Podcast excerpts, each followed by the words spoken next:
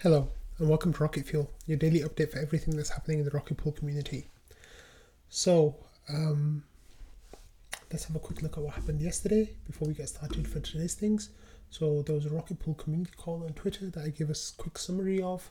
There's a Wintermute hack, and it was with the vanity address, but then Joe explained that Rocket Pool's vanity addresses are fine. There's 1500 nodes on Rocket Pool. Marco, Barco, and Patricio made more mini pools and um, the RETH API was fixed on the site, and withdrawals might be coming soon. And the team is working on LEBs, and Dr. Worm made a really cool Dune Analytics dashboard for Rocket Pool. So that was yesterday's stuff. So now that we have that out of the way, let's get started on today's things. So, um, Bawcey here said, give back two more weeks of daily updates, and we're going to start getting these thumbnails and then the thumbnails he shares are like the thumbnails. Please don't screenshot that. I'm sure you're gonna screenshot that. So it's like, oh no, like pump coming, big pump, don't sell, sell. Like the I don't even know what these people are doing.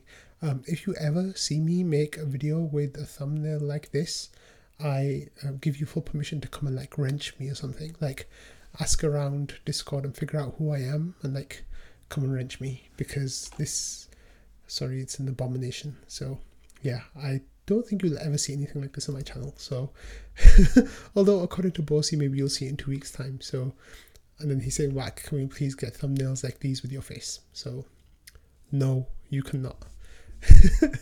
anyway, that was a nice laugh. Um, moving on. Um, Joe says that version 1.6.4 will be released and it will have six MEV boost relays uh, two new ones, Blocknative and Eden. And according to MEVBoost.org, Blocknative and Eden are as profitable or more profitable than the existing selections. And what's really funny is if you have a look at um, this manifold selection, which sadly is not going to be the next one, but might be the one after that, I think. Manifold selection is at 6.559 ETH per block. So yeah, let's get that one soon. But like, I think the thing that you need to look at with some of these blocks, even though the numbers look really good, uh, is that their sample size is really small. So as far as projects go, there's they've still got a lot of room to, for growth. Um, the thing that's really impressive is the Flashbots um, relay, which even though it's the biggest by far, still has like this the biggest of current um, block values that they're doing. So that's really interesting to see that you know Flashbots is doing so well. But um, the more options we have, the better it is. Um, and yeah, that's really good.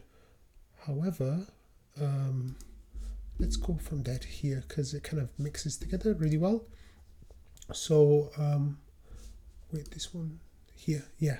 So there's a note on the BloxRoute note.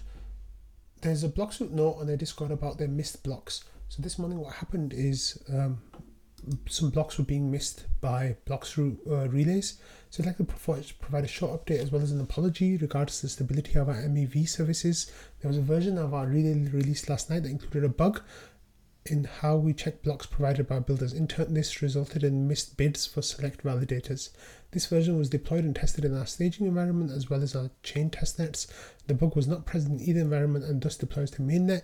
We have since rolled back to previous versions and stability performance is back to normal. Moving forward, we will change the method of releasing new versions that will improve our abilities to catch bugs before they reach mainnet.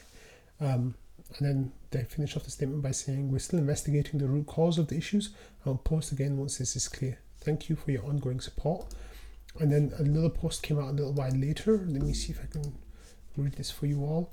And they said, um, if you missed a slot due to our outage, please check this out. All missed slots will be paid today to the validators. And then there's an explanation from post on uh, Twitter saying our IVME services were down for several hours due to a bug that was not identified in testing. We fully take the blame, and I would like to person I'd like personally to apologize to our validators who missed the because of this. We'll learn from it and improve our services. And this is a tweet thread that then goes on to say that they'll refund people who missed blocks. So I think that's a really good show of faith from BloxRoute because in this like early stages of um, MEV boost. Um, people who build up good faith with their users like even if they make mistakes, I think it's so important to build that good faith with your users because um, otherwise you're just going to lose um, users to other other relays, and it's do or die right now. You know, like teams that make a early advantage will definitely be more profitable in the long run because more builders will go to them, more people will use them on their nodes. So um, they have to do this, I guess, and yeah, good job like for doing that. So let's go here then. So um, Maso shared this um, post on um, on the ping server. It says everyone RPL and ETH incentives went live on Balancer, complete with proper degen numbers. And the degen numbers at the time of this post going live, which was about two hours ago, basically said that um, the minimum Balancer Balancer APR is 635, 636%, and the maximum is 1590%, which are just astronomically like amazing numbers. But then if you go to the Balancer pool now. Um, so it only went live a couple of hours ago, so three hours ago.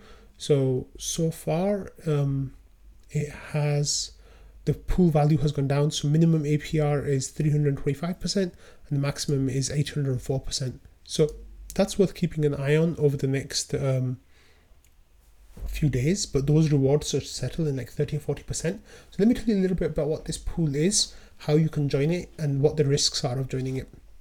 So a few weeks ago, I talked to you about the RETH WETH pool. So this pool is different because is an RETH RPL pool that's 50 50 divided. So the first thing that you should know about this pool is that um, the two uh, the two tokens in the pool um, grow at different rates. So you could suffer from uh, impermanent loss. So what that means is if one token's price goes up and the other one's goes down, then your your um, share of that pool will alter according to that, and you lose out on potential uh, well value basically accrual. So it's it's a little bit riskier than the RETH um, WETH one because that's that metastable pool will like um, chart the the midpoint between those two tokens over a long period of time. So that will really really minimize impermanent loss. However, with this one, all it'll take is one big spike or one big dump with RPL, and you could either end up with more RPL tokens than you entered with, or with more RETH than you entered with, and you know it could it could be a situation where you're not happy with that. However, the rewards are really really great right now and I don't know how long they're going to last at you know like really juice levels, but um, maybe you can get 24 hours, maybe you can get like 48 hours. With gas being as low as like two or three gwei, it might be worth it for you to well, you know, not financial advice, but it might be worth it for you to um, throw some of your RETH or RPL into the token, into the pool. I mean, right now the pool is really well balanced. There's like 143,000 RPL and 145,000 RETH. So if you do want to put some of just one-sided liquidity in, um, it might be worth it for you because you can um, you won't get like lose out too much by submitting one-sided liquidity. However, like I said, there are warnings with this pool. Um, Balancer, like as a product, as a as a product, is really well established and really well respected. However, with these imbalanced pools, you know, you be careful before you ape in. But this this uh, reward definitely makes it look really sweet. So yeah, good luck if you go in there and enjoy your rewards. Um, oh, sorry, we already talked about that. Um, so one thing that happened today was really exciting. Um, so this has been a really big week for Rocket Fuel, and um, I launched another uh, show yesterday, which was the ETH Finance Record which is kind of like a Rocket Fuel episode but for ETH Finance instead. Um, also, today I launched a show called Launchpad, which is an interview series with members of the community. So today, like I wrote in this post, today Rocket Fuel started a new show, Launchpad, where we have a chat with a member of the Rocket Pool community. Today's guest, Maso, uh, is Maso, who talks about how we got into crypto and Rocket Pool and shares some of his thoughts and ideas about where the protocol is going. Warning, however bullish you are on RPL, you are wrong. You are insufficiently bullish. Which is kind of like a catchphrase of Maso's, which is nice. Um, and I said you can watch it here, and then there's a link to the YouTube. However, the podcast is also live now and um, you can find that on Podbean on my account. I'll put that on Twitter soon as well. So if I haven't already, which I think I might have, but you can find it on Twitter as well. So um, I'll put it there. And you know the community's already given like a lot of love about this, and like I got like lots of positive reactions. And on the Rocket Fuel channel, I got some really good um, feedback and um, like constructive feedback, a lot of support, and um, it was it was really well received overall as the episode.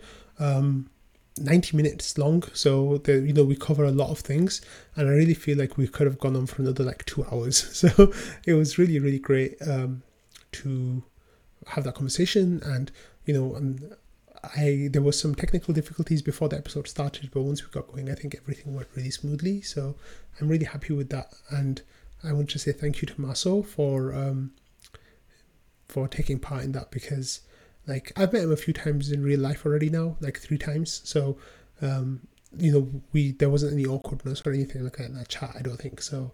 Um, I really enjoyed it, and we said that we're going to do a part two in about six months' time to see how the points that were made during the episode get um, how they've turned out, like in six months' time. So maybe we can do like a semi-regular check-in, and I think that'll be really good. And finally, we have. Um, this really interesting sentiment that's kind of gone on through trading today, and um, it's basically bear porn in a sense. Like everyone's become a bear. The market's done like some really funky chart chart stuff today. I was going to say something else, and it's really scared a lot of people. It's brought a lot of negative sentiment out, which is really funny. Like uh, Noshwa Zone says, in my head, it's an eighty percent chance that ETH never fulfills the bull thesis. I can't lie governments won't let go of power over money this easily. The general population doesn't care enough. And then you know, be saying this is where I am now. I'm going to get uh, regulated into dust now that it's proof of stake. Uh, the final dagger in the heart will be Gary Gensler trying to regulate ETH is coming, and then Albert says regulating ETH instead of trying to regulate. Um, and then you know, um, silence merge good says um, even ETH's global settlement layer for CDBC, CBDCs is worth at least a few hundred billion market cap. Um, CBDCs are central bank digital coins, digital currencies. And then uh, X Zero X Bluth says, "Now this is bear talk, uh, bear market talk. Keep it up, boys." And um, Maso was like saying, "I was just thinking the exact same thing." So this has been kind of like happening all day today, where people have been like sharing really bearish sentiments, and a few of us are kind of like sharing our buying points where we're just like, okay, if this stuff gets really bad, then you know we then we buy. Right now, I'm really happy with my bags. Um, I'm okay with my bags and like with the you know with the size of my bags. So I'm not really going to put money in unless I think that you know we go down to Goblin Town and I shared with trading that I'm going to be buying at seven hundred and one dollars and sixty four cents. So let's see if it gets there. If it does, I'll be buying. I'll be buying a nice chunk of um, ETH, most likely to spin up more mini pools. But um, yeah, the Maso says the capitulation here is palpable. It's getting me excited, and people are just like, um, like the sentiments just um, all over the place. Um, it's just kind of scary. So maybe it's an opportunity. When people are fearful, you be greedy, and when people are greedy, you be fearful, right? So uh, good old Warren Buffett's got a quote for everything. But on that sentiment, like whether you are bullish or bearish, or whether you are getting ready to buy more, I wish you all luck. Um, I'm I'm waiting to see how it all plays out. I think you know if we do go down to seven hundred one dollars and sixty four cents, it might be scary another year or so ahead. But um, I think it's only a matter of time before we come back stronger. So um, let's leave it at that. There, um, I'm going to um, yeah, I'm going to publish this now. So I hope you all have a great night and uh, wherever you are in the world or morning, I guess in Europe nearly. And I will see you all tomorrow. Bye.